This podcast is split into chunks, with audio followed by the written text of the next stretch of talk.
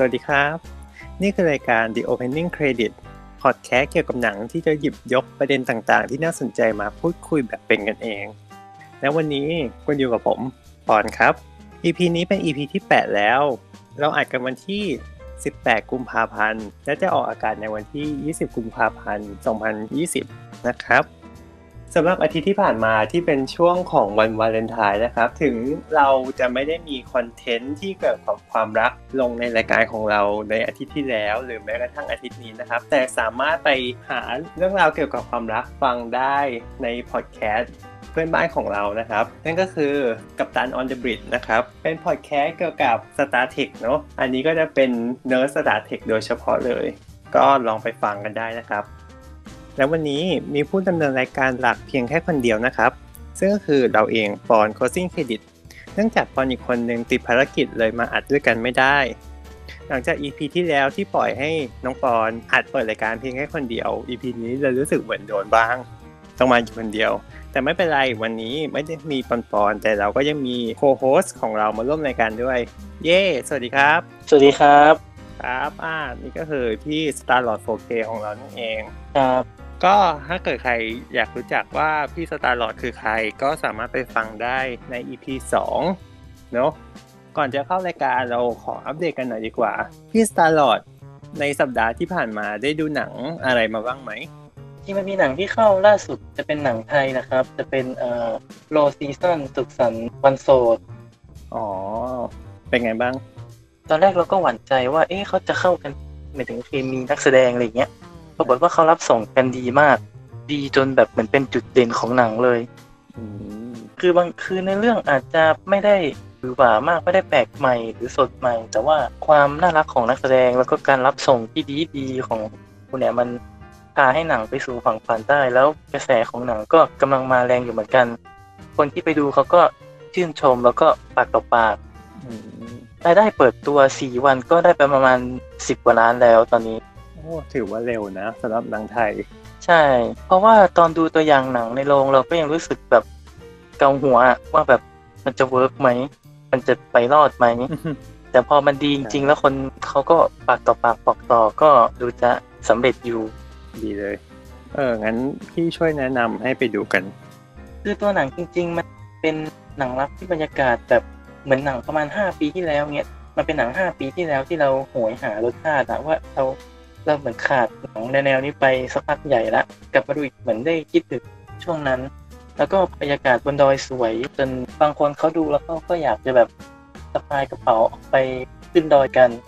นะครับก็ฝากไว้นะครับสำหรับหนังเรื่องสุขสันต์วันโสดนะครับ ก็ลองไปหาดูกันได้นะครับครับอ่าถ้าเกิดส่วนของปอนในช่วงสัปดาห์ที่ผ่านมา ได้ดูหนังเรื่องอะไรไปบ้าง ก็คงจะมีเมื่อวันจันทร์ที่ผ่านมาได้ดูเรื่อง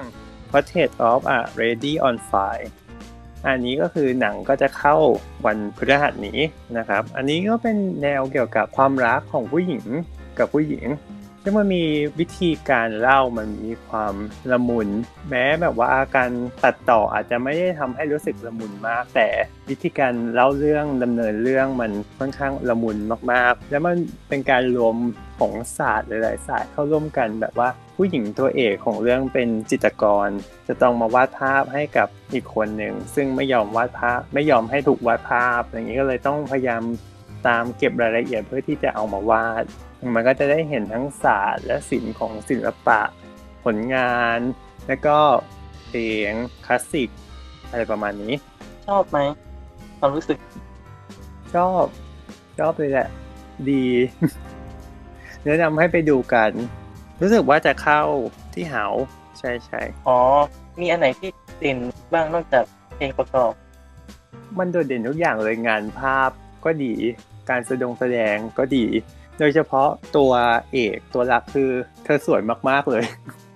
สวยจริง ๆ คือไม่สามารถละสายตาจากเธอได้คือแบบว่า วิธีการมองของเธอสายตาของเธอคือแบบโหอันนี้ได้ได้ดูไหมว่าเขามีงานแสดงเรื่องอื่นด้วยหรือเปล่า มี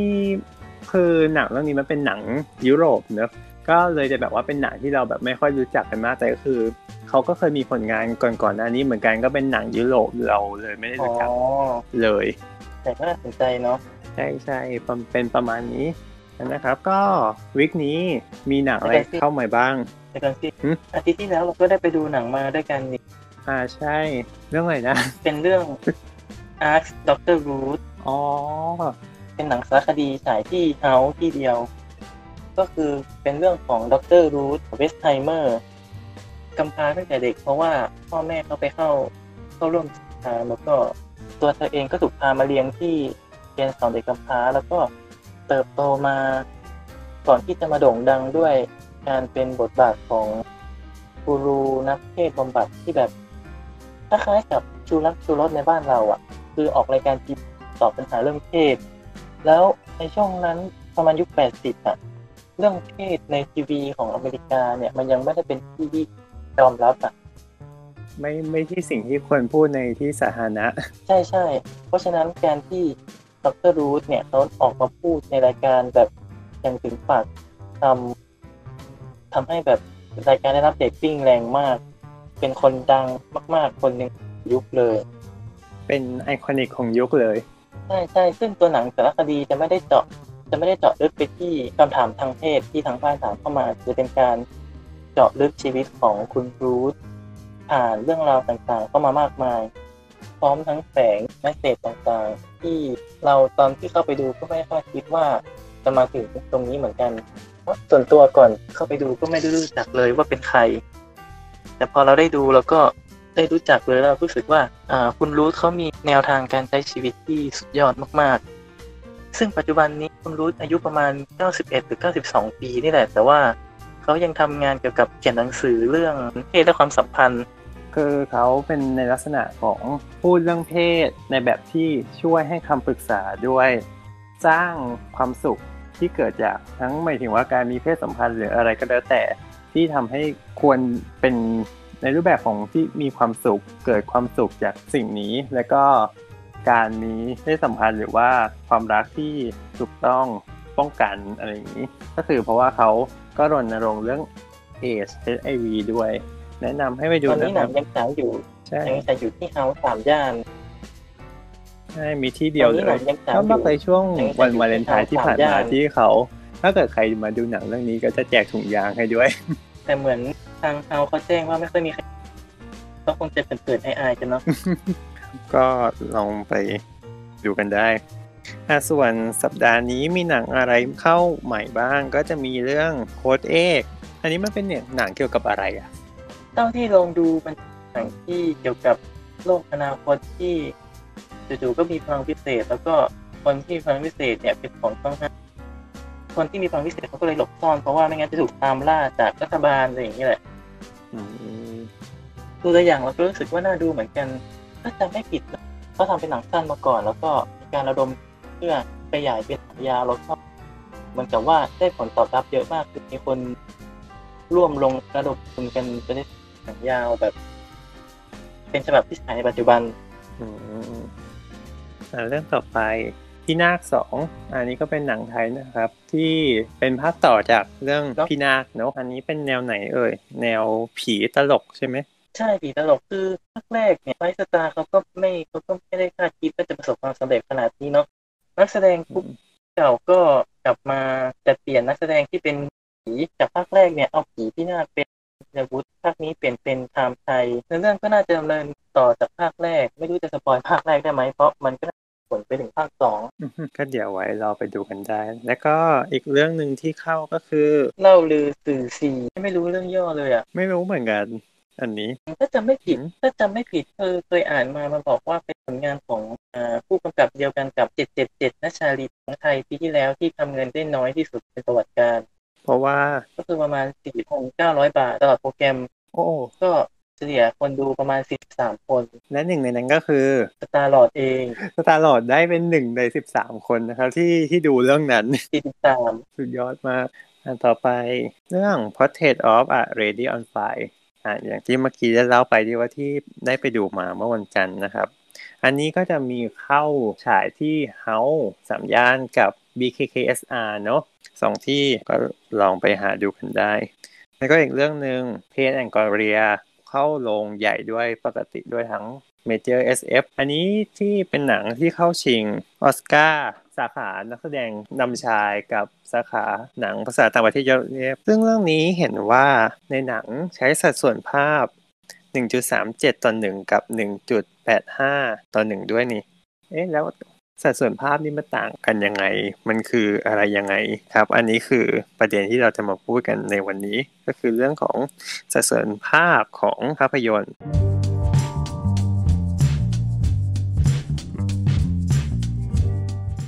ตอนดูหนังก็เคยสงสัยอยู่เหมือนกันว่าทำไมพอเราดูหนังเนี่ยบางทีก็ไม่เต็มจออะมันมีขอบดำอยู่ข้างบนข้างล่าง แล้วเราก็สงสัยว่าทำไมหนังมันเขาไม่ทำเต็มจอวะ ทำไมก็ต้องมีขอบบนขอบล่างเพราะอะไร ใช่ แล้วพอเราไปดูโรงภาพยนตร์เนี้ยหนังมันก็กว้างเราก็รู้สึกว่าเฮ้ยมันไม่เหมือนมันไม่เหมือนจอทีวีนะใช่หรือบางเรื่องพอไปดูในโรงเดี๋ยวก็ปิดม่านเข้ามาบ้าง ขยายม่านออกไปบ้าง ก็เลยไปเรียกว่าไปศึกษาความรู้มาก็เลยได้เขียนบล็อกสรุปไว้ เดี๋ยวจะใส่ไว้ใต้เมนชั่นของ EP นี้นะ ก่อนที่เราจะแนะนำว่าสัดส่วนหนังพวกนี้คืออะไรเนี่ย คงต้องเล่าประวัติศาสตร์ภาพยนตร์คร่าวๆก่อนเนาะว่ามันเกิดขึ้นมาได้ยังไง ประมาณศตวรรษที่ 19เนาะราวๆปี 1887 เอ็ดเวิร์ดไมบริดช่างภาพชาวอเมริกัน ได้ศึกษาภาพถ่ายและฉายภาพเคลื่อนไหว คือตอนนั้นเทคโนโลยีการถ่ายภาพผ่านแผ่นฟิล์มเนี่ยเพิ่งจะมีมาได้สักพักเราก็ลองดูว่าถ้าถ่ายภาพนิ่งได้เนี่ย ทำไมเราจะถ่ายภาพเคลื่อนไหวไม่ได้ แต่แค่ว่าตอนนั้นยังมีข้อจำกัดที่ว่ายังไม่มีฟิล์มความไวแสงมากพอที่จะถ่ายภาพเคลื่อนไหว ก็เลยลองใช้เทคนิคว่าการถ่ายภาพจากกล้องหลายตัว แล้วนำมาประกอบกัน ก็คือถ่ายรูปด้วยความเร็วที่มันเหลื่อมๆกัน แล้วก็เอาภาพเนี่ยมาประกอบกัน คือคล้ายๆแอนิเมชันปะวิธีการคล้ายๆ ใช่ใช่ใช่อืมด้วยข้อจำกัดของกล้องในขนาดนั้นน่ะจึงถ่ายภาพได้สูงสุดที่ 24 ภาพต่อวินาที แล้วเขาก็ได้ประดิษฐ์เครื่องฉายภาพชูต่อเนื่องเนี่ยเป็นวงกลม แรกเริ่มเดิมทีเข้าเอาไว้ศึกษาการเคลื่อนที่ของสัตว์ ก็น่าจะเป็นจุดเริ่มต้นของการถ่ายภาพเคลื่อนไหวภาพแรก ๆ ของโลกอืมถ้าคนที่เรียนฟิล์มมาเขาก็จะคุ้นๆกับรูปม้าวิ่งอะ เพราะว่าเขาไว้ใช้ถ่ายรูปม้าวิ่งก่อนอ๋อประมาณปี1888 หลุยส์เลอปรินซ์ศิลปินและนักประดิษฐ์ชาวฝรั่งเศส ได้ถ่ายทำ footage ภาพเคลื่อนไหว ที่เขาเชื่อว่าเป็น footage แรกของโลกที่ยังหลงเหลืออยู่ โดยการใช้ฟิล์มกระดาษของโกดักมันเป็นฉากของชายหญิงในสวนหลังบ้าน ความยาวประมาณ 2 วินาที ถ่ายทำด้วยความเร็วที่ประมาณ 12 เฟรมต่อวินาที ความยาวสองวินาที ใช่ก็จะประมาณ 20 กว่าเฟรมอืมอืมอันนี้จะใช้สัดส่วนภาพประมาณ 1 ต่อ 1 เพราะว่ามันเป็นความกว้างของฟิล์มกระดาษของโกดักอยู่แล้วอ๋อแล้วทีนี้ พอเราจะเรียกสัดส่วนภาพยนตร์ใช่ไหม เราจะใช้เป็นความยาวของภาพต่อความกว้างของภาพหรือความสูงนั่นแหละ ความยาวก็คือจากซ้ายไปขวา ความสูงก็คือจากบนลงล่าง ความสูงของหนังเนี่ยจะถูกทอนให้เป็นจำนวนเต็มหนึ่งเสมอเรานิยมเรียกกันแบบนี้เนาะ เพราะนั้นเราก็จะใช้แบบนี้ในพอดแคสต์ด้วยได้เลย ก็คือแนะนำว่าให้เปิดลิงก์ที่เราจะเมนชั่นไว้ประกอบด้วยกันในการฟัง จะเป็นประโยชน์ที่สุดลองนึกภาพก่อนว่าอย่าง Instagram ที่เป็นหนึ่งต่อหนึ่งก็คือความยาวเท่าด้านกว้าง ก็คือจะเป็นสี่เหลี่ยมจัตุรัสในขณะที่ตัวหนังมันจะความกว้างเยอะกว่าความยาวอยู่แล้ว ก็ลองนึกภาพตาม หลังจากปี 1888 เนาะก็จะเป็น 1892 วินเลียม K.L. ดิกสัน คนนี้เขาเป็นลูกน้องของโทมัสเอดิสัน ที่เขาประดิษฐ์ต่อไปอะอ่าฮะเขาประดิษฐ์ฟิล์มเซลลูลอยด์อะทำจากพลาสติกชนิดหนึ่งได้ออกมาเป็นฟิล์มข นาดความกว้าง 35มิลแล้วก็มีรูที่ด้านข้าง 4 รู ถ้าคนที่เคยถ่ายรูปฟิล์มอะเขาจะจะเห็นใช่ไหมมันจะมีรูอยู่ตรงนั้นอะอ๋อนะฮะเป็นรูด้านข้าง ใช่ภาษาภาษาคนฉายหนังเขาจะเรียกว่ารูหนักเตยเขาก็ผลิตกล้องที่เอาไว้ใช้ถ่ายหนังด้วยอะก็เลยถ่ายภาพเคลื่อนไหวออกมาเป็น Back Smith C จะเป็นแบบช่างตีเหล็กเขาตีเหล็กกันอะเป็นหนังเงียบเพราะว่ายังไม่มีเสียงถ่ายมาแต่ภาพความยาว 34 วินาทีอืมอืมซึ่งด้วยความกว้างและขนาด รูรับแสงของกล้องเนี่ยทำให้ได้ภาพสัดส่วน 1.33 ต่อ 1 ถ้าถ้าลองคูณให้เป็นตัวเลขเต็มๆ ก็คือ 4 ต่อ 3 มันจะใกล้เคียงกับทีวีจอแก้วบ้านเราสมัยก่อน อ๋อ สมัยที่ยังเป็นจอตู้นั่นนะใช่ มันจะใกล้เคียงตรงนั้น ต่อมาออกิสและลูวีลูมิเยร์สองพี่น้องนักประดิษฐ์ชาวฝรั่งเศส ได้ถ่ายทำภาพยนตร์สั้นเรื่องแรกของโลก โดยใช้ฟิล์ม 35 มิล ใช้ชื่อว่าแปลเป็นภาษาไทยได้ว่า คนงานเดินออกมาจากโรงงานของลูมิเยร์เป็นหนังเงียบเช่นกัน ความยาว 46 วินาทีใช้สัดส่วนภาพ 1.33 ต่อ 1 เช่นกันอืมอันนี้ถ้าเกิดสายหนังหรือสายคนเรียนฟิล์มน่าจะเคยเห็นกันอยู่บ้างว่าเป็นลักษณะยังไงเนาะที่เป็นแบบว่าผู้หญิงเดินออกมาจากโรงงาน เท่านั้นแหละ ใช่ ถ้าไม่เคยเรียนฟิล์มนะนึกถึงหนังเรื่องฮิวโก้ 2011 มันจะมีฉากหนึ่งฮิวโก้เขาไปดูหนังสั้นเงี้ย ก็จะเป็นก็จะมี footage อันนี้ ออกมาเช่นกัน อืมฮิวโก้นี่หนังปีอะไรนะ2011โอเคเดี๋ยวได้ คนเผื่อไปเสิร์ชหาได้ หนังของมาร์ตินสกอร์เซซีต่อมา 1902 จอร์จเมลีเยสศิลปินชาวฝรั่งเศส ก็ได้สร้างภาพยนตร์ชื่อ A Trip to the Moon เป็นภาพยนตร์สั้นเรื่องแรกที่มีการเล่าเรื่องราว แบบมีเรื่องราวอะมี story อะไรอย่างเงี้ยแล้วก็เป็นภาพยนตร์สีเรื่องแรกของโลกด้วย แต่ว่าเขาไม่ได้ใช้ฟิล์มสีในการถ่ายทำนะเขา ลงสีลงไปบนแผ่นฟิล์มเลยทีละเฟรมอืมก็คือการเอาฟิล์มมาแล้วก็มานั่งระบาย เอาสีมาระบายอย่างนี้ใช่ไหมใช่ใช่ทีละเฟรมใช่หนังเรื่องนี้ก็อยู่ในในหนังฮิวโก้ด้วยเช่นกัน เพราะว่าฮิวโก้ก็จะเล่าประวัติศาสตร์ของหนังช่วงช่วงนี้ด้วย ถ้าดูหนังเรื่องนี้มาแล้วเราจะแบบรู้สึกรักภาพยนตร์มากใช่ใช่เพราะมันจะพูดถึงเกี่ยวกับตัวลูมิแยร์ใช่ไหมเอ่อพูดถึงจอร์จ เมลิแยส อ๋อเพราะประมาณว่าเขาเป็นคนที่สร้างหนัง แล้วก็เหมือนกับว่าช่วงสงครามเนี่ยทำให้เขาไม่ได้สร้างหนังแล้วเขาก็ต้องแบบเอาฟิล์มเก่าๆอะไปทิ้งอะไรอย่างเงี้ย มันก็เลยเหมือนกับเป็นตาบาปในหัวใจลองไปหาดูกันได้ ถ้าเกิดใครดูแล้ว น่าจะเข้าใจที่เก่าๆมาบ้าง ต่อมาปี 1919 ได้มีการทดลองฝังแถบแม่เหล็กลงไปในแผ่นฟิล์มเพื่อทำการบันทึกเสียง สมัยนั้นการฉายหนังจะเป็นการฉายภาพผ่านเครื่องฉายภาพแล้วก็จะมีการเล่นดนตรีบรรเลงอ๋อคือเป็นการบรรเลงสด ใช่เป็นการบรรเลงสด ต่อไปเขาลองฝังแถบแม่เหล็กลงไปในแผ่นฟิล์มด้วย เพื่อที่ว่าพอเขาพอเขาฉายภาพปุ๊บเสียงก็จะออกมาตามด้วยอืมอืมทำให้หนังสามารถฉายพร้อมเสียงดนตรีได้ เช่นว่ามีการร้องเพลงของตัวละครเนี้ยเขาเรียกว่านักแสดงก็ไม่ต้องมาร้องสดเนี้ยร้องลงไปในฟิล์มเลยอืมอืมเพราะฉะนั้นคนคนที่เขามีอายุเขาก็จะชอบเรียกหนังว่าเป็นเสียงในฟิล์มอย่างเงี้ยอ๋อพร้อม เพราะว่ามันจะมีแถบเสียงแม่เหล็กอยู่ในฟิล์มด้วยนะฮะแล้วการใส่แถบแม่เหล็กลงไปในแผ่นฟิล์มเนี่ยก็ทำให้สัดส่วนภาพเปลี่ยนไปด้วยอ๋อเพราะมันกินที่ถูกไหมใช่ใช่กลายเป็นเท่าไหร่เอ่ยหนังเรื่องแรกที่การฉายภาพแล้วก็เสียงดนตรีหรือเสียงพูดพร้อมกันจะเป็น The Jazz Singer เข้าฉายในปี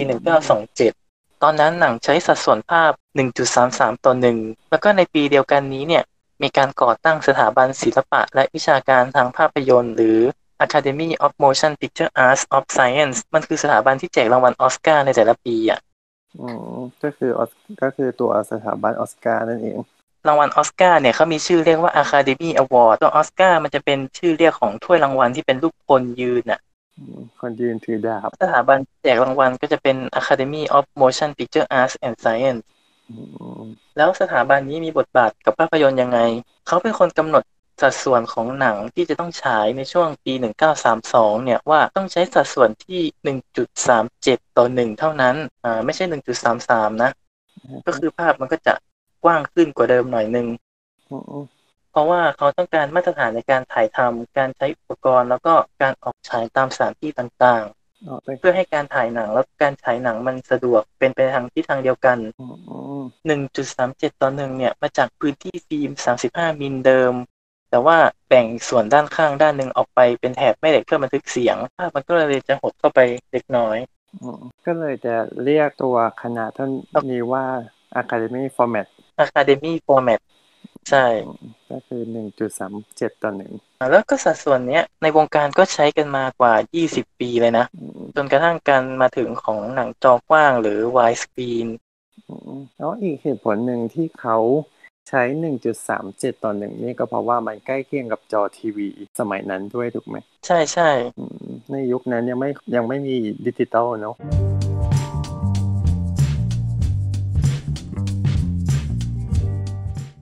มาที่ wide screen จากนั้นเนี่ยคนเขาก็เริ่มเขาก็เริ่มพลิกแพลงอะเนาะเขาก็อยากลองถ่ายอะไรกว้างๆจุดเริ่มต้นของหนังจอกว้างเนี่ย คงต้องย้อนกลับไปก่อนในประมาณปี 1897 Inox J Rector เขาเป็นโปรโมเตอร์มวยนะเขาลองถ่ายทำแมตช์ชกมวยครั้งหนึ่ง ชื่อ Corbett Fitzsimmons Fight ใช้ฟิล์มขนาด 63.5 มิลของโ r รดักความยาวประมาณ 100 นาที ก็คือ 2 คนเนี่ย ต่อยมวยกันประมาณชั่วโมงกว่า ให้สัดส่วนภาพที่ประมาณ 1.65 ต่อ1น่าจะเรียกได้ว่าเป็นภาพยนตร์สารคดีขนาดยาว แล้วก็เป็นหนังจอกว้างเรื่องแรกของโลกก็ได้ แต่ตอนนั้นน่ะเขาเรียกว่าหนัง widescreen ยังไม่ได้มีมาตรฐานที่เขา fix ไว้ว่าต้องใช้สัดส่วนภาพเท่านี้เท่านี้แล้วก็เอาขนาดเฟรมของฟิล์มเป็นหลักก่อนอ๋อก็คือจริง ๆ มันมีหมายถึงว่าตัวฟิล์มมันมีไซส์นี้อยู่แล้วถูกไหมในสมัยนั้นใช่อ๋อแล้วก็ขนาดของรูรับแสงในการถ่าย เนี้ยก็คือยังไม่มีการกำหนดมาตรฐาน มีหนังอัตราส่วนที่ค่อนข้างจะแปลกแล้วก็หาชมได้ยากเหมือนกัน Poly Vision Poly Vision อันนี้เป็น 4 ต่อ 1 4 ต่อ 1 นี่จะยาวมาก เพราะว่าด้านยาวเหมือนเอา Instagram 4รูปอะรูป Instagram 4รูปมาต่อกันอะอืมอืมต่อกันในแนวนอนอ๋อก็ได้เป็นภาพที่กว้างมากค่อนข้างยาวใช่ใช่มีหนังไม่ค่อยกี่เรื่องที่ใช้ แต่ที่ว่าดังที่สุดของอันนี้ก็จะเป็นนโปเลียน หนังปี 1927 วิธีการถ่ายทำใช้ฟิล์ม 35มิล3ตัวมาเรียงต่อกัน ถ่ายทำแบบหนังเงียบ ก็เลยใช้สัดส่วนภาพ 1.33 ต่อ 1 พอคูณ 3 ไปมันก็จะได้ 4 ต่อ1ๆอืมอืมเวลาฉายก็ต้องฉายแบบเอากล้องมาวางต่อกันเนี้ย แล้วก็ต้องเปิดฉายพร้อมกันอะไรอย่างเงี้ย ก็จะได้สัดส่วนภาพ 4 ต่อ 1 แต่มันฉายยากเนาะ เซตเครื่องต้องฉายให้พร้อมกัน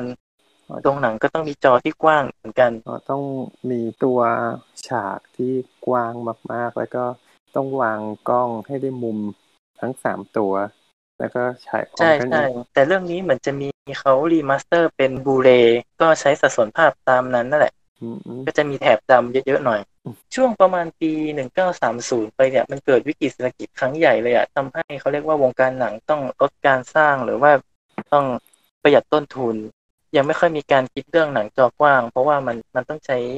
ต้องใช้ทุนเยอะเขาก็ถ่ายหนังกันแบบธรรมดาแบบที่ Academy เขากำหนดไว้เพราะเป็นมาตรฐานไปก่อนอ๋อก็คือยังคงใช้มาตรฐานของ Academy Format มาจนถึงตอนนี้ณจุดณตอนนั้น ใช่ จนถึงประมาณปี 1950 เฟร็ดวอลเลอร์เป็นนักประดิษฐ์ชาวอเมริกันนี่แหละ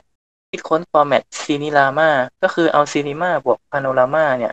เขาทำเทคนิคคล้ายๆกับ Poly Vision ตะกี้เนาะแต่ว่าเขาเขาเอากล้องถ่ายหนัง 35 มิลเนี่ยมาต่อกันแต่แบบให้มันเหลื่อมๆกันอะเพราะของอันนโปเลียนนี่คือเขาต่อกันแบบไม่ค่อยเหลื่อมอะอืมอันนี้พอมันต่อกันเหลื่อมๆปุ๊บมันจะได้ภาพสัดส่วนที่แคบลงมาหน่อยหนึ่งที่ประมาณ 2.59 ต่อหนึ่งก็คือส่วนด้านบนกับล่างของเฟรมก็จะถูกครอปออกไปนิดนึง แล้วเวลาฉายก็ต้องฉายที่จอโค้ง 146 องศา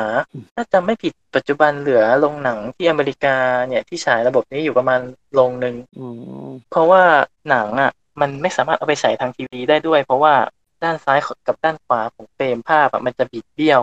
เพราะว่าหนังมันจะถูกปรับแต่งมาให้ฉายบนจอโค้งอะเนาะ เวลาเรามองผ่านจอโค้งอะมันก็จะตรงใช่ไหมพอเราเอาไปฉายจอตรงอะมันก็จะเบี้ยวๆตรงขอบ อ๋อ มันจะเบี้ยวแบบว่า มันมีความโค้ง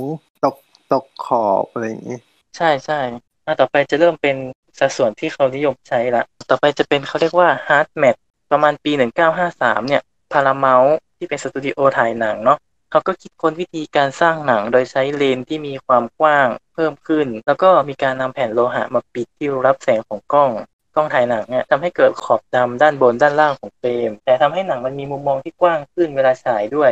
เขาจะเรียกว่า hard mat ถ้าเราดูในแผ่นฟิล์มอะเอ่อตรงด้านบนด้านล่างของเฟรมก็จะเป็นขอบดำไปเลยอ๋ออ๋อเขาเขาเขาก็จะเรียกเขาก็จะเรียกวายสกรีนแบบนี้ว่าเป็น flat wide screen อืมเป็นเป็นเทคนิคใช่หนังที่ใช้เทคนิคนี้เรื่องแรกจะเป็นเรื่องเชน ปี1953อืม1.6ต่อ1เนี่ย ถ้าเราฉายในจอ16ต่อ9บ้านเราเนี่ย มันจะมีขอบดำอยู่ด้านซ้ายด้านขวาเล็กน้อย พอนึกเพภาพราะอว่าอกมันเนอะจะมีขนาดมันจะมีขนาดที่เล็กกว่า มันจะไม่เต็มจอวายสกรีน มันจะไม่ใช่ขอบดำบนล่าง มันจะเป็นขอบซ้ายขวา สัดส่วนเนี้ยเขานิยมใช้ในหนังฝั่งยุโรปมากกว่า แล้วหนังของวอลดิสนีย์ในช่วงนั้นอะ หลายเรื่องเขาก็ใช้สัดส่วนนี้ เช่น Mary Poppins อืมปัจจุบันเขาก็ยังมีหนังใช้สัดส่วนนี้อยู่เหมือนกัน เช่น The Witch หนังปี 2015 แล้วก็ The Bee Guy หนังปี 2017เขาก็ใช้สัดส่วนนี้เหมือนกัน คือถ้าเกิดของเป็นของยุคนี้ก็คือเป็นการเลือกใช้แทนมากกว่า ในรูปแบบของเลือกความบังคับของ ฟิล์มถ้ายังเห็นของอย่างบีไกด์อย่างเงี้ย เห็นว่าที่เขาเลือกใช้สัดส่วนนี้เพราะว่าอยากให้คนดูได้รู้สึกถึงบรรยากาศความแคบความอึดอัดของบุคคลภายในหนัง ก็เลยเลือกใช้สัดส่วนขนาดใช่นี้ในปีเดียวกันก็พอมันมี hard mat ใช่ไหมก็เลยต้องมี soft mat อันนี้จะเป็น universal เป็นคนคิดค้นอ๋ออันนี้คือเป็นคู่แข่งกันมากับพาราเมลใช่ไหมเขาก็คิดในอีกแบบหนึ่ง soft mat เนี่ยเขาจะไม่ได้เอาแผ่น แม่เหล็กมาปิดตรงรูรับแสง เขาก็จะถ่ายหนังจนเต็มเฟรมของมันจนเต็มเฟรมของฟิล์มอะเนาะแต่ตอนฉายอะจะถูกครอบภาพข้างบนข้างล่างออก ตอนฉายอะจะเหลือเป็น widescreen แทนอืมที่เขาใช้วิธีนี้เพราะเขาต้องการปิดบังส่วนที่เกินเข้ามาในเฟรม เช่นไมค์บูม หรืออุปกรณ์ประกอบฉากอะไรอย่างเงี้ยอืมมีหลุดเข้ามาบ้าง ใช่ใช่บางทีก็อาจจะลดงบในการทำฉากให้แคบลง อุปกรณ์เลยก็เข้ามาในฟิล์มเยอะขึ้นอะไรอย่างเงี้ย อันนี้เป็น สัดส่วนเท่าไหร่อะหนึ่งจุดแปดห้าต่อหนึ่งอืมก็จะเป็นสัดส่วนที่เริ่มจะคุ้นเคยในปัจจุบันเนอะหนึ่งจุดแปดห้าต่อหนึ่งเป็นสัดส่วนที่ใช้มาจนถึงปัจจุบัน จะไม่ใช่สิบหกต่อเก้านะแต่มันจะใกล้เคียง ถ้าเราเอาไปฉายในจอวายสกรีนเนี้ยมันจะมีขอบตามบนล่างอยู่แบบเล็กๆอะแทบจะไม่ค่อยได้สังเกตเลยอะอืมอย่างนี้เราต้องแยกกันระหว่างไปถึงว่า สัดส่วนภาพที่เป็นโรงภาพยนตร์กับสัดส่วนที่เป็นจอทีวี หรือว่ามอนิเตอร์คอมพิวเตอร์ไหมแบบว่าจะเรียกว่า 4 ต่อ 3 16 ต่อ 9 อะไรอย่างเงี้ยกับที่เป็นของหนังเราต้องเรียกแยกกันไหมอะถ้าเป็นของหนังอะเขาจะให้เลขข้างหลังอะเป็นเลขหนึ่งแต่ถ้าเป็นจอทีวีเขาก็จะเอาเลขที่มันลงตัวอะไรอย่างเงี้ยอืมฉะนั้นแบบบางทีเราชอบบอกว่าแบบว่าหนังเรื่องนี้ฉายแบบว่าเป็น4ต่อ3อะไรอย่างเงี้ยมันก็ยังผิดอยู่ดีถูกไหมมันก็ไม่ใช่ แต่มันก็แค่ใกล้เคียงอะใช้คำว่าใกล้เคียงดีกว่า อย่าง 16 ต่อ 9เงี้ย ถ้าเกิดเราตีเป็นเลขแบบสัดส่วนหนัง มันจะได้ที่ประมาณ 1.78 ต่อหนึ่งหนังที่ฉาย 1.78 ต่อหนึ่งก็มีเหมือนกัน ส่วนมากก็จะเป็นหนังที่ฉายทางทีวีถ้าหนังโรงที่เห็น The Avenger ภาคแรกใช้สัดส่วนนี้อืมพอเอามาฉายที่จอทีวีก็จะเต็มจอเลยแบบไม่มีขอบดำอืมพอดีพอดี แต่หนังวายสกรีนเนี่ย ถ้าเราเอามาฉายในทีวีจอแก้วจอเก่าอะที่ 4 ต่อ 3อะมันก็จะเกิดขอบดำอืม ขอบบนล่างขอบดำด้านบนล่าง หรือถ้าเราเอาหนังที่เป็น Academy Format อย่าง 1.37อะมาฉายที่ทีวีจอกว้างเนี้ย มันก็จะมีขอบดำด้านซ้ายด้านขวาเหมือนกันอืมขอบดำขอบดำเนี่ยคือเขาก็มีก็มีชื่อเรียกนะไม่รู้มีที่มายังไง แต่เขาเรียกกันมาว่า letter box อืมน่าจะมีเป็นลักษณะเหมือนช่องที่แบบว่ามืดๆเข้าไปสามารถเสียบใช่จดใช่หมายเข้าไปได้ ประมาณนี้ เพราะว่าไอ้นะจดหมายสมัยก่อนก็จะเป็นช่องเสียบแล้วก็มีทั้งด้านบนอะไรอย่างนี้เขาท่าเขาท่าเรียกเนาะใช่คือทีวีบางรุ่นนะ ก็จะมีโหมดโหมดโหมดจะเรียกว่า stretch เนาะมันจะยืดภาพอะสุดขอบจอเลยอะจะไม่ต้องมีขอบดำอะแต่ว่าพอภาพมันยาวขึ้นใช่ไหมใบหน้าของนักแสดงก็จะเขียน แต่บางคนเขาก็ไม่ชอบขอบดำอะไรอย่างเงี้ยอ๋อนี้ นี่ก็ทำนี่ก็ทำให้ช่วงบนกับช่วงล่างหายไปด้วยถูกไหมอันนั้นเขาจะเรียกว่า pan and scan ก็ คือการตัดส่วนที่เกินออกไปอะจากการครอบภาพออกอะ อันนี้หน้านักแสดงจะไม่เพี้ยนแต่ว่าเราก็จะหายรายละเอียดภาพก็จะหายไปอืมทีวีมันมีโหมดให้ปรับได้ไงแต่ถ้าคนที่เขาก็อยากเขาก็อยากดูภาพประมาณว่าโรงหนังฉายแบบไหนเขาก็อยากดูแบบนั้นมีขอบดำขึ้น ก็ควรเอาเป็นตามที่ผู้ผู้กำกับต้องการดีกว่าใช่ดีที่สุด ต่อมาจะมีการคิดค้นเลนส์เอาไว้ฉายหนังที่แบบ จะไม่เป็นภาพ widescreen เนี่ยจะไม่ต้องใช้จะไม่ต้องครอบภาพออกหรือปิดนะอ่าคิดค้นเลนส์นี่เหมือนจะเป็น20 Century Fox ที่ตอนนี้กลายเป็น20 Century Studio ไปแล้ว ซึ่งอยู่ภายใต้ดิสนีย์ไปแล้วตอนนี้ ใช่แต่ในขณะนั้นเนี่ยเหมือนเขาเป็นคนคิดค้นเลนส์ทรงวงรีเขาเรียกมันว่า anamorphic lens เอาไว้บีบอัดภาพให้กว้างขึ้นเป็นสองเท่า โดยการบันทึกลงภาพลงไปในแผ่นฟิล์มอะ จะใช้พื้นที่ของเฟรมจนเต็ม แต่ความสูงจะถูกบีบขึ้นไป เวลาฉายด้วยเครื่องฉายธรรมดา หน้านักแสดงมันจะยาวมากๆเลยอะยาวขึ้นประมาณสองเท่า เวลาฉายเลยต้องใช้เลนส์นี้ในการฉายด้วยทำให้ภาพจะถูกขยายออกไปด้านข้าง จนได้สัดส่วนประมาณ 2.55 ต่อ1อันนี้ชื่อเรียกของสเกลนี้คือ Cinema Scope 2.55ต่อหนึ่งนะครับ ใช่ มันจะยังไม่ได้เป็นสัดส่วนของยุคนี้เท่าไหร่ มันวัดจากเฟรมของฟิล์ม35มิลน่ะ คือสูงสุดน่ะ มันจะได้ภาพที่1.33ต่อ1แล้วพอใช้เลนส์น่ะ มันก็จะบีบ มันจะบีบเป็น2เท่า ภาพก็จะได้ที่2.66ต่อ1แต่ว่าพอมันต้องแบ่งพื้นที่ให้แถบแม่เหล็กบันทึกเสียงอะสัดส่วนภาพก็เลยลดลงมาเหลือ2.55อืมเอ่อมีหนังเรื่องแรกของโลกที่ใช้สัดส่วนนี้จะเป็น The Rope 1953เขาเลิกใช้นี้ไปแล้ว แต่ว่าในยุคปัจจุบันน่ะเขาเขาอิงสัดส่วนมาใช้เพื่อความเพื่ออัตรสเงี้ยอย่างพาราแลนเขาก็ใช้สัดส่วนภาพนี้ ตอนต้นเรื่องอะมันจะมีการบอกไปว่า presented cinema scope ก็คือฉายในสัดส่วนนี้นะ แต่ตอนถ่ายทำอะไม่ได้ถ่ายทำด้วยด้วยระบบนี้อ๋อก็คือเป็นไซส์อื่นแล้วก็มา crop เอาอีกทีหนึ่ง เพราะมันเป็นใช่ดิจิตอลแล้วเนาะเวลาเราฉาย Cinema Scope เนี่ยลงในจอ widescreen เนี่ยจะเกิดขอบดำด้านบนด้านล่างขึ้นค่อนข้างเยอะ แต่ถ้ายิ่งเอาไปฉายที่ทีวีจอแก้วนะ โอ้โห ขอบดำจะแบบใช้พื้นที่มจะแทหาบจะศาลเกินครึ่งจอ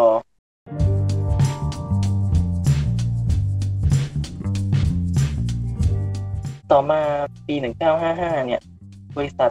Todd-AO เนี่ยเอาฟิล์ม negative ขนาด 65 มิลมาใช้ในการถ่ายทำภาพยนตร์ แล้วก็ใช้ฟิล์ม positive เอ่อ70มิลในการฉาย ฟิล์ม70มิลเนี่ย มันใหญ่กว่าฟิล์ม35มิลสองเท่าเนาะเพราะฉะนั้นภาพก็จะแบบมันก็เหมือนจะชัดกว่าอะไรอย่างเงี้ยฟิล์ม70อะ ถ้าใช้กับเครื่องถ่ายหนัง อะไรอย่างเงี้ยมันจะได้ภาพที่2.20ต่อ1การใช้ฟิล์ม70ถ่ายหนังเนี่ย ยังไม่ต้องใช้เลนส์ anamorphic เพื่อขยายความกว้าง ก็ได้ภาพสัดส่วนนี้แล้วอ่าฮะ คือคือมันยังไงนะแอบแอบงงนิดนึงฟิล์ม35ถ้าถ้าใช้กล้องถ่ายหนัง แล้วก็รูรับแสงของมันถ่ายจนเต็มเฟรมมันจะได้ที่1.33ต่อ1ใช่ไหมอ่าฮะแต่ฟิล์ม70อะถ้าใช้กล้องของมันอะมันจะได้สัดส่วนภาพที่2.20ต่อ1อ๋อในเมื่อฟิล์มมันใหญ่แล้วก็คือเลยไม่ต้องใช้เลนส์ anamorphic เพื่อที่จะขยายมันอีกทีนึง ใช่ใช่หนังดัง ๆ ที่ถ่ายทำด้วยฟอร์แมตนี้คือเป็น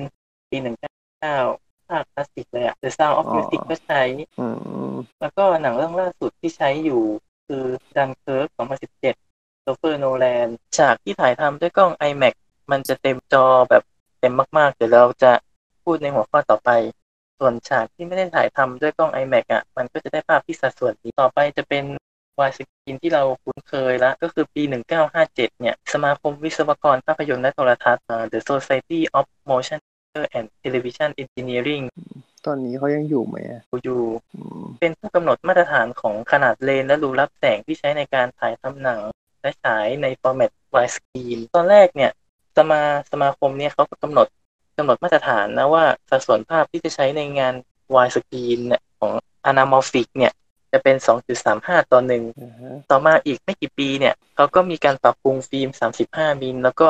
เลนส์กล้องถ่ายหนังใหม่ เพราะว่า ตอนใช้สัดส่วนเนี้ย 2.35 ต่อ1ในการถ่ายหนังมันเกิด เส้นสีขาวอะ ตอนฉาย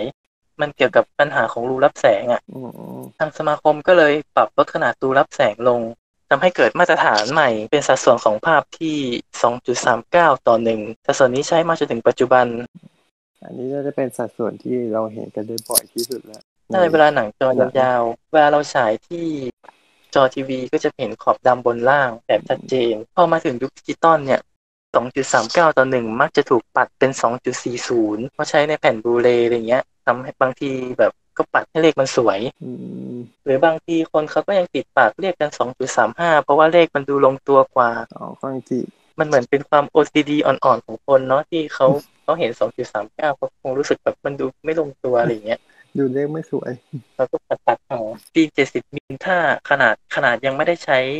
เลนส์ขยายอะ ก็ยังค่อนข้างได้ภาพที่ค่อนข้างกว้างอยู่เลยเนาะ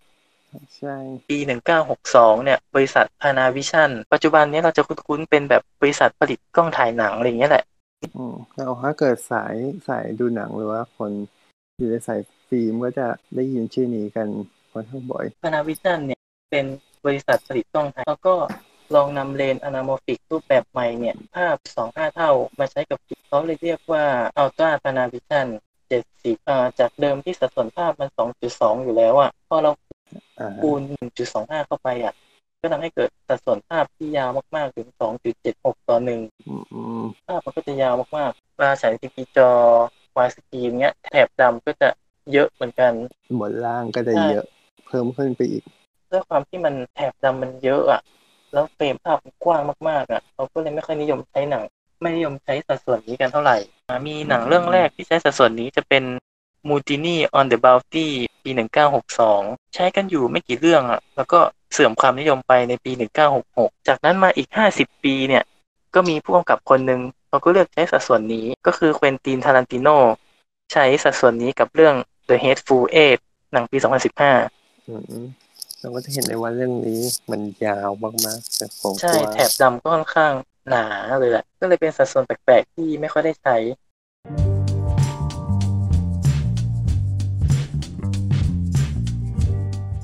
ต่อไปจะเป็น IMAX เราคุ้นเคยกันอยู่เนาะก็จะมีสัดส่วนภาพ 2 แบบ แบบแรกจะเป็น 1.44 ต่อ 1 มันจะเป็นการพลิกแพลงใช้ฟิล์ม 70 มิลน่ะฟิล์ม 70มิลที่เราพูดถึงตะกี้นะ การถ่ายทำจะเป็นการใช้ฟิล์มในแนวตั้ง ก็คือตอนถ่ายแล้วฟิล์มมันก็จะเลื่อนขึ้นอะเลื่อนในแนวตั้งอะก็คือตัวรูหนามเตอมันจะอยู่ด้านข้างในถ้าเกิดสมมติเราเรามองภาพตรงๆ มันจะอยู่ทางด้านข้าง ใช่ใช่แต่พอเป็นกล้อง iMac เนี่ยเขาก็เอาฟิล์ม 70 มิลมาใช้ แต่ว่าเขาใช้ในแนวนอน เพราะฉะนั้นรูหนามเตยจะอยู่ด้านบนกับด้านล่างของเฟรมภาพ ก็คือเหมือนเปลี่ยนมุมในการเอ่อวางเฟรมของรูปจากเมื่อก่อนที่ เป็นแนวตั้งใช่ไหมถ้าเกิดแนวตั้งสัดส่วนภาพไม่ได้แค่นี้ก็เลยเปลี่ยนมาใช้แนวนอนแทน เพื่อให้สัดส่วนมันกว้างขยายได้มากขึ้น เฟรมภาพก็จะใหญ่ขึ้นด้วย ฟิล์ม 70 มิลธรรมดาเนี่ยหนึ่งเฟรมภาพอะได้รูหนามเตย5รู แต่ว่า iMac หนึ่งเฟรมอะใช้ความยาวฟิล์มถึง15รูเลยอืมได้ภาพที่1.44ต่อหนึ่งก็คืออันนี้จะไม่ได้เป็นลักษณะของความกว้างและ แต่จะเป็นเรื่องของความสูงแทน ใช่ใช่ฉะนั้นเราก็จะได้เห็นว่าโรง iMac ที่อ่าถ้าเกิดอย่างประเทศไทยเนาะก็จะมีที่สยามพารากอนที่จะมีความที่เดียวในไทยที่จะมีความสูงของจอที่สูงมากๆ แล้วก็ความสัดส่วนสัดส่วนของจอหนังอะมันรองรับระบบ iMac ฟิล์มก็คือต้องเป็นเฉพาะถ้าเกิดในไทยก็คือต้องเป็นเฉพาะฟิล์มเท่านั้นฟิล์ม 70 มิลของ iMac เท่านั้นถึงจะฉายได้เต็มขนาดนั้น ใช่ ใช่ซึ่งเรื่อง iMac แล้วก็เดี๋ยวจะแยกเป็นอีก EP หนึ่งหลังจากนี้ เพราะว่ามีหลายเรื่องที่เอาหน้าหน้าคุยเนาะเกี่ยวกับระบบลงภาพยนตร์เนาะใช่ใช่รอติดตามกันนะครับพอมี iMac ที่เป็นฟิล์มปุ๊บปี 2008อ่า iMac ก็ผลิตกล้องถ่ายหนังและเครื่องฉาย iMac แบบดิจิตอลให้สัดส่วนภาพที่ 1.90 ต่อ 1 มันก็จะใกล้เคียง widescreen แบบ 1.85 เนาะแต่นี่เป็นของ iMac ก็คือมันจะไม่ได้ ความสูงของภาพมันจะไม่ได้เท่ากับ iMac ฟิล์มแต่มันจะได้เรื่องของใหญ่ความคมชัดกว่าใหญ่กว่าธรรมดาลงอื่นๆ โดยทั่วไป เหมือนเป็นจุดขายของเขาอีกอย่างหนึ่ง ถ้าเกิดสมมุติเราได้ดูหนัง iMac หลายๆเรื่องที่ผ่านๆมาก็จะเขาก็จะมีบอกว่ามีสัดส่วน จอขยาย 26%หนังเรื่องแรกที่ถ่ายทำด้วยกล้อง iMac ดิจิตอลเหมือนจะเป็น Born to be Wild น่าจะเป็นสารคดีของ iMac หนังที่ดังๆ ที่เอามาใช้อะที่ทำให้ iMac มันค่อนข้างแบบเป็นที่รู้จักในในหนังคนแสดงก็คือ Transformer Age of Extinction อืมก็คือหนังสลับกันถ่ายระหว่างกล้องกล้องดิจิตอลแล้วก็กล้อง iMac เพราะฉะนั้น สัดส่วนที่ใช้กล้อง iMac ก็จะเป็น 1.9 แล้วก็ที่ไม่ได้ใช้กล้อง iMac ก็จะเป็น 2.39 ต่อ 1 ก็จะสลับกันไปสลับกันมาอืมเพราะฉะนั้นถ้าคนที่เข้าไปดูในโรง iMac ก็จะแบบบางทีก็อาจจะสับสนว่าทำไมบางทมีขอบดำก็คือมันก็จะเหตุผลเดียวกันกับหนังเร์กอ่าก็คือว่าจะมีบางฉากที่เดี๋ยวจอเล็ก เดี๋ยวจอกว้างสลับกันไป ใช่แต่เหมือนแดงมีเคิร์กนี่จะ 1.90 ถ้าเกิดเป็นลง iMac ทั่วไปก็จะเป็น 1.90 ตลอดทั้งเรื่องใช่ไหมเอ่อ IMAX ดิจิตอลจะเป็น 1.90 แล้วก็ 2.20 สลับกันไป อืม ถ้าเป็นฟิล์มก็จะเป็น 1.44 สลับกับ 2.20อ่าเหมือนโนแลนเขาจะใช้กล้อง iMac ค่อนข้างเยอะ แล้วก็มีไม่กี่ฉากที่ใช้กล้อง 70อืมตอนนี้ยังไม่ยังไม่หนังแบบคนแสดงเนาะหนังแบบที่มีเรื่องราวเงี้ยที่ใช้กล้อง iMac ฟิล์มอะทั้งเรื่องถ่ายทำด้วยข้อจำกัดที่แบบกล้องมันตัวใหญ่มากแล้วก็เสียงมันดังอย่างเงี้ยหนังของโนแลนก็คือ เราก็ใช้ได้แค่ด้วยความที่มันเป็นฟิล์มเนาะก็คือหมายถึงว่าตัวม้วนฟิล์มด้วยขนาดที่ฟิล์มมันก็ใหญ่แล้วม้วนฟิล์มก็ได้ใหญ่ขึ้นไปอีก แล้วก็การถ่ายทำอันนี้ตัวกล้องนี่มันเป็นสองเลนส์ปะหรือเลนส์เดียวแน่ใจเหมือนกันแต่ถ้าเกิดเป็น i- iMac ดิจิตอลจะเป็นสองเลนส์แต่ถ้าเป็นของดิจิตอลนะ iMac ดิจิตอลที่ใช้กล้อง iMac ดิจิตอลถ่ายทำทั้งเรื่องจะเป็น Avengers Infinity War อืม เพราะฉะนั้นถ้าฉายถ้าฉายที่ระบบ IMAX ก็จะได้สัดส่วนที่ 1.90 ต่อ 1 ทั้งเรื่อง แต่พอฉายลงปกติก็จะถูกขอบออกไปเหลือแค่สัดส่วน 2.39 ต่อ 1 ตามปกติอืมเรื่อง iMac กับเรื่อง อันเนี้ยอาจจะหยิบยกไปอธิบายในหัวข้อถัดไปอาจจะในในสัปดาห์ต่อไปใช่อาจจะไม่ได้แค่สัปดาห์ถัดไปที่จะถึงนี้เลย แต่อาจจะถัดถัดๆไปอีกก็รอค่อยๆรอติดตามกันไป บอกไว้เลยว่า น่าจะสนุกแน่นอนเพราะว่า มีเรื่องน่าคุยอีกเพียบเลย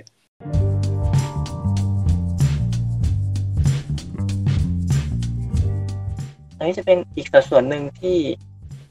กำลังเริ่มเป็นที่นิยมในการใช้ เราจะเรียกว่า Univisium หรือ Univision สัดส่วนภาพที่ 2 ต่อ 1 2 ต่อ 1 อันนี้มันจะเป็นการใช้ 35 มิลแล้วก็ขอบภาพออกให้ให้เหลือสองต่อหนึ่งอืมคนคนคิดค้น สัดส่วนนี้จะจะเป็นช่างภาพชาวอิตาลีชื่อวิตตอริโอ สตอราโ ร ใช้สัดส่วนภาพเรื่องนี้ในเรื่องแรกคือแทงโก้ หนังปี 1998 วิตตอริโอเนี่ยเขาให้แนวคิดว่า 2.00 ต่อหนึ่งเนี่ย เป็นสัดส่วนที่ไม่แคบและไม่กว้างจนเกินไป เป็นค่ากึ่งกลางระหว่างสัดส่วนของฟิล์ม 70 มิลที่ 2.20 ต่อหนึ่งแล้วก็สัดส่วนของระบบระบบ HD อะระบบ TV อะ ที่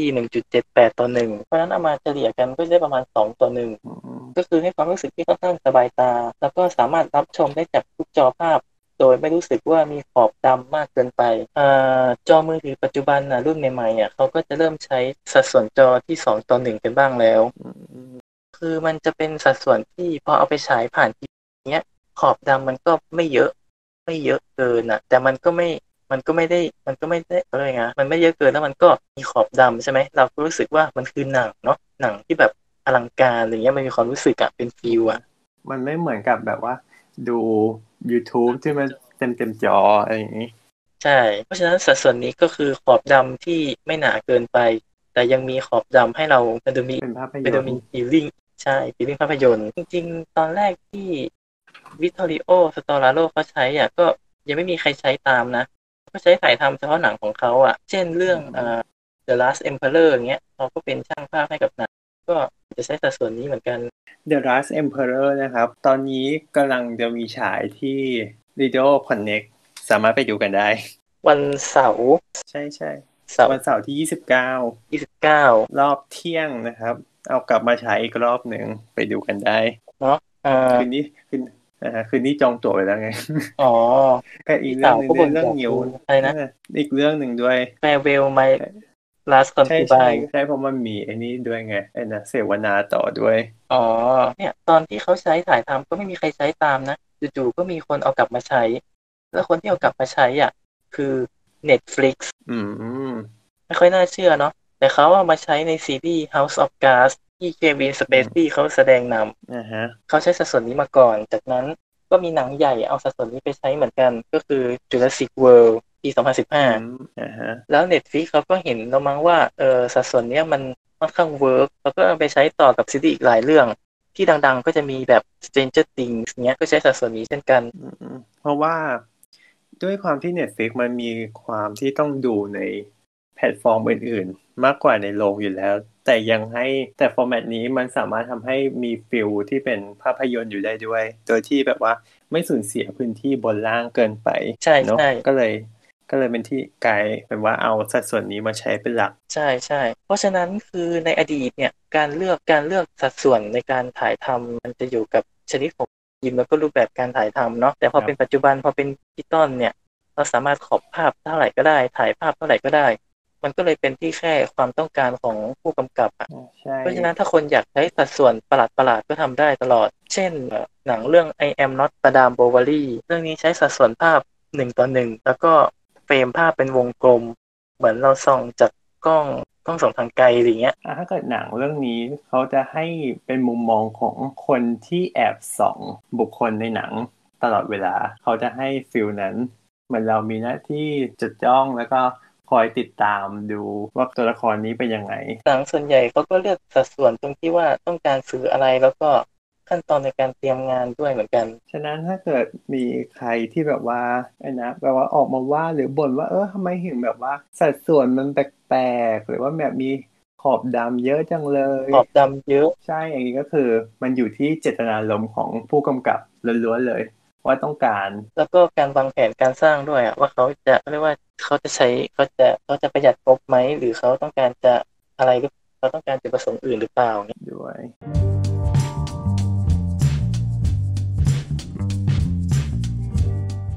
อะก็มีประมาณนี้นะครับ เรื่องของสัดส่วนหนังในรูปแบบต่างๆ ต่อไปเราก็จะมาพูดถึงกับหนังที่ในแต่ละเรื่องมีหลายสัดส่วนในเรื่องเดียวกัน หนังส่วนใหญ่อะเวลาเขาฟิกสัดส่วนภาพใช่ไหมเขาก็จะใช้สัดส่วนนั้นไปจนจบ แต่มันก็จะมีหนังบางเรื่องที่เขามีลูกเล่น ในการใช้หลายสัดส่วนภาพในหนังเรื่องเดียวกัน ก็คือขอบดำจะไม่เท่ากันไปตลอดทั้งเรื่องเนี้ยมีสลับสับเปลี่ยนไปเรื่อย ขึ้นอยู่กับเจตนารมณ์ใช่ของหนังเรื่องนั้นว่าต้องการสื่ออะไร อันนี้เราก็เลยรวบรวมส่วนหนึ่งมาจริงมีหนังหลายเรื่องเลย แต่เรารวบรวมส่วนหนึ่งมาเปลี่ยนสัดส่วนภาพแล้วก็พ ร้อมเหตุผลว่าทำไมเขาถึงเปลี่ยนครับอ่าอย่างเรื่องแรกเลยก็จะเป็น Hunger Games ภาค Catching Fire อืมอันนี้จะมีเฉพาะเวอร์ชัน IMAX Film 70 เท่านั้นเวอร์ชันนี้ไม่ได้ฉายในไทย เพราะว่าตอนนั้นเหมือนมงคลเขาไม่ได้ไม่ได้ดีลเวอร์ชัน IMAX มาอ่าใช้สัดส่วนภาพ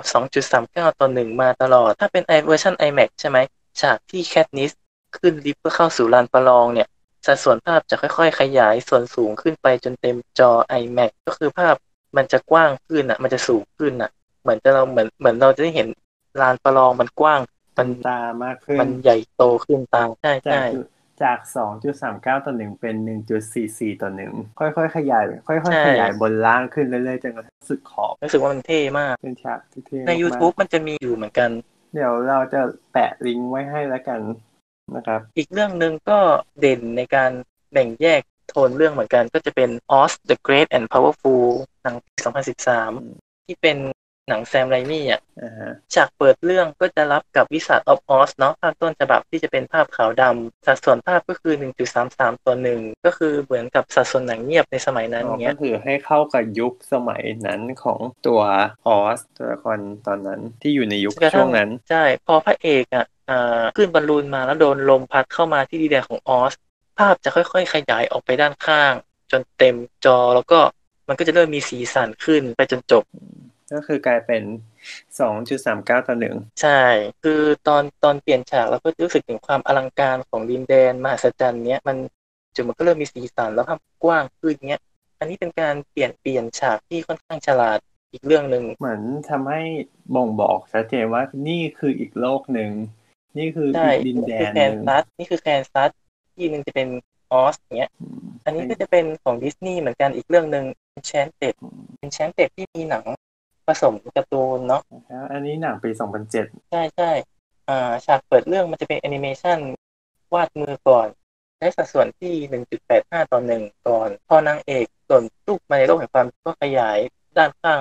ไปเป็น2.39ต่อ1ไปจนหนังจบ ก็บอกความแตกต่างของสองโลกแหละว่าโลกสองโลกมันต่างกัน อันนี้ก็ค่อนข้างฉลาดในการเปลี่ยนสัดส่วน ต่อไปก็จะเป็น Butter Bear อันนี้ก็ของดิสนีย์เรื่องนี้ก็ค่อนข้างฉลาดในการเปลี่ยนอ่า24 นาทีแรกของหนังอะใช้สัดส่วนภาพ 1.85 ต่อ1ก็คือตอนพระเอกยังเป็นคนอยู่ ภาพก็จะอ่อเป็นแบบธรรมดาวายสกรีนธรรมดา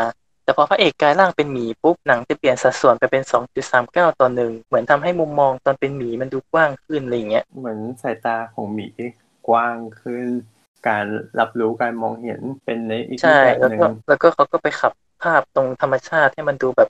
สวยขึ้นอะไรอย่างเงี้ยอีกเรื่องก็จะเป็น Scott Pilgrim vs The World หนังปี 2010อ่าหนังของ Edgar Wright หนังในดวงใจหลายคนถึง Star Lord ด้วยอือฮึอันนี้เหมือน คือมันสร้างจากการ์ตูนเนาะแล้วการ์ตูนอะมันก็จะล้อกับเกมแล้วก็หนังด้วยอ่าหนังส่วนใหญ่อยากใช้สัดส่วนภาพ 1.85 ต่อ 1 อยู่แล้ว แต่ว่าในฉากต่อสู้เนี่ยเขาจะสลับไปใช้เป็น 2.39 ต่อ1เพราะเขาอยากได้ฟีลความแบบความเป็นหนังเนี่ยที่มันล้อกันอะอืมแล้วเรื่องนี้ไม่พูดถึงก็ไม่ได้ เพราะว่าเด่นมาก ๆ The Grand Budapest Hotel ปี 2014 หนังของเวสแอนเดอร์สันเขาใช้ สัดส่วนภาพ3สัดส่วนเลย เพื่อบอกเล่าเรื่องราวในช่วง3ในช่วง3ยุคอะ1.37ต่อ1นี่ก็เล่าในช่วง1930 2.39ต่อ1เล่าเรื่องในช่วง1960แล้วก็1.85ต่อ1เล่าเรื่องในช่วง1985อืมมันเอาไว้อย่างน้อย เราก็จะได้ดูง่ายขึ้นว่ามันเล่าในเรื่องมันเรื่องราวมันดำเนินในยุคไหนอยู่ ช่วงปีไหนของเรื่องใช่ตอน ตอน Legacy ปี 2010อืมตอน Legacy ปี 2010ฉากพระเอกในโลกแห่งความจริง หนังใช้สัดส่วน 2.39 ต่อ 1 ก็คือภาพมุมกว้าง แต่พอพระเอกเข้ามาในโลกของตอน หนังจะใช้สัดส่วน 1.78 ต่อ 1 แต่ว่าความสูงของภาพจะขยายขึ้นไปจนเต็มจอ เพราะว่าเขาทำมาเป็นเวอร์ชัน iMac 3D อืมอืมทำให้เห็นความยิ่งใหญ่ของของเกมตรอนเนาะว่ามัน ยิ่งใหญ่ Light of Pi หนังของอังรีปี 2011 ก็เหมือนกัน หนังใช้สัดส่วน 1.85 ต่อ 1 แทบจะทั้งเรื่อง มีฉากที่สัดส่วนเปลี่ยนเป็น 2.35 ต่อ 1 อยู่ฉากหนึ่ง คือฉากที่ปลาบิน เพราะว่าผู้กำกับเขาต้องการใช้ลูกเล่น 3 มิติ 3D อะในการทำให้ปลามันทะลุขอบจออืมอืมแล้วก็จะมีอีกฉากหนึ่ง ใช้สัดส่วนภาพ 1.33 ต่อ 1 จะเป็นฉากที่พายนอนอยู่บนเรือกับชาร์ตปาร์เกอร์อ่าฉากนี้ทำมาเพื่อคารวะปกหนังสือต้นฉบับ อีกเรื่องหนึ่งก็จะเป็น Galaxy Quest หนังปี 1999 มันเป็นหนังที่ล้อเลียน Star Trek ก็คือประมาณ 2 นาทีแรกของหนังใช้สัดส่วน 1.33 ต่อ 1 เพราะว่าล้อเลียน Star Trek ที่เป็นฉบับซีรีส์ที่ฉายทางทีวีแล้วก็หนังจะเปลี่ยนไปใช้สัดส่วนภาพที่ 1.85 ต่อ 1 ประมาณ 20นาที ก่อนที่ตัวละครจะเริ่มออกเดินทางสู่จักรวาล หนังก็เปลี่ยนสัดส่วนขยายภาพออกไปจนสุดขอบเป็น 2.39 ต่อ1ไปจนจบอ๋อเอ่อหนังเรื่องล่าสุดที่เห็นมีเปลี่ยนสัดส่วนเหมือนกันก็จะเป็นคูสชื่อไทยมันประมาณว่าเรือดำน้ำอะไรสักอย่างหนังที่เป็นเรือดำน้ำอะอ๋อเรือดำน้ำรัสเซีย หนังจะเปิดเรื่องด้วยสัดส่วนภาพที่ 1.85 ต่อ1ก็คือเป็นตัวละครก่อนที่จะ ก่อนที่จะลงเรือดำน้ำไปอะ จนเรือดำน้ำเริ่มออกภารกิจใช่ไหมภาพก็จะค่อยๆ ขยายออกด้านข้างไปเป็น 2.39 ต่อ 1 จนสิ้นสุดภารกิจ ภาพก็จะค่อยๆ หดกลับเข้ามาเป็น 1.85 ต่อ 1 ไปจนจบเราว่าเขาใช้การเปลี่ยนสัดส่วนเนี้ยแบบน่าสนใจ แล้วก็ค่อนข้างฉลาด จริง ๆ มันก็จะมีเกี่ยวกับหนัง iMac ที่เปลี่ยนสัดส่วนภาพเหมือนกัน แต่ว่า เราจะค่อยอธิบายเกี่ยวกับ iMac ในระบบในระบบการฉายที่หลังเนาะใช่อย่างที่เราขายของกันไปก่อนหน้านี้นั่นแหละ ก็เลยมันก็เลยรู้สึกว่าจริง ๆ แล้วสัดส่วนภาพมันไม่ได้เป็นแบบว่าใครอยากจะถ่ายแบบไหนก็ได้เนาะมันถ้าคนเราคิดลูกเล่นอะไรออกมา มันก็ช่วยส่งพลังให้หนังได้อีกเยอะ มันก็เป็นทั้งการส่งเสริมอัตรสในการรับชมเข้าไปด้วยทำให้แบบรู้สึกทั้งตื่นตาทั้งรู้สึกต่างๆ ความแปลกใหม่แล้วก็แบ่งแยก แบ่งแยกความแตกต่างระหว่างบางทีโลกในหนัง ใช่ใช่มุมมองต่างๆที่เปลี่ยนแปลงอย่างชัดเจนภายในหนัง อย่างน้อย อย่างน้อยถ้าถ้าอย่างคุณผู้ฟังฟังมาจนจบเนาะก็อาจจะได้เปิดมุมมอง แล้วก็เริ่มกลับไปสังเกตหนังเก่าๆที่ตัวเองชอบเนี้ยว่าแบบเขาใช้สัดส่วนหนังแบบไหนเขาเปลี่ยนไหมเขาเปลี่ยนสัดส่วนหนังไหมทำไมเขาใช้สัดส่วนนี้อะไรเงี้ยอาจจะกลับไปมองย้อนกลับ ก็ ค้นหาเกี่ยวกับหนังที่ตัวเองแบบชอบดูได้เพิ่มขึ้นก็ได้เนาะใช่หรือข้อมูลพวกนี้จริง ๆ ก็มีอยู่ในเว็บ IMDB แล้วก็เข้าไปหาในส่วนของเทคนิคอลสเปคเอ่อ technical spec มันก็จะบอกอยู่เรื่องของสัดส่วนใช้สัดส่วนเท่าไหร่บ้างอะไรยังไง ใช้กล้องอะไรประมาณนี้ก็ลองเข้าไปดูกันได้ แต่พวกสัดส่วนหนังพวกนี้มันจะแตกต่างกับพวกสัดส่วนที่ลง ในรูปแบบ DVD แล้วก็บูเลใช่ไหมมันก็จะนิดหน่อยนะ แบบหนังบางเรื่องถ้าเกิดสมมุติฉายด้วย 2.39 ต่อ1แต่พอลง DVD กลับกลายเป็นอีกสัดส่วนหนึ่งอะไรอย่างเงี้ย อ๋อ เท่าเดิม เท่าเดิม แต่สองจุดสามเก้าต่อหนึ่งอะ เขาจะชอบเรียกเป็นเลขแบบลงตัวว่ายี่สิบเอ็ดต่อเก้าอืมซึ่งมันก็มันก็หารแล้วมันใกล้เคียงอะใช้คำว่าใกล้เคียงดีกว่า ก็ ประมาณนี้นะครับสำหรับ EP นี้ก็ข้อมูลแน่นๆกันไปกับเรื่องของสัดส่วนภาพนะครับ เบื้องต้นนะ อันนี้คือเบื้องต้น พยายามจะคุยให้เข้าใจง่ายนะครับ ถ้าเกิดอันไม่เข้าใจยังไงก็ลองเข้าไปอ่านๆบทความที่เขียนไว้ที่เขียนไว้ได้หเพรือราะว่าว่าสอบถาม จะแนบรูปเข้าไปด้วยใช่เพื่อให้ใช่ดูเข้าใจง่ายขึ้นใช่ก็เลยถึงได้แนะนำตั้งแต่ทีแรกแล้วว่าให้ควรเปิดบทความนี้ ไปพร้อมๆ กับขณะฟังด้วยมันก็จะช่วยทำให้เข้าใจและเห็นภาพได้มากขึ้นนะครับครับอ่าสำหรับก่อนจากกันไปนะครับ ก็ขอฝากทวิตเตอร์กันด้วยนะครับ at the opening cast นะครับ สามารถพูดคุยกับพวกเราได้นะครับ ผ่าน hashtag นะครับเครดิตเปิดครับ เป็นภาษาไทย แล้วก็ Starlord 4K ติดตามได้ที่ @starlord 4K เอ่อพิมพ์ตามนั้นเลยครับ ส่วนใน Facebook ก็จะใช้ชื่อว่า Starlord 4K X Data B เพราะว่า Facebook ยังไม่อยากให้เปลี่ยนชื่อ รายการของเราสามารถรับฟังได้ทาง Spotify Google Podcast Apple Podcast pillowcast.net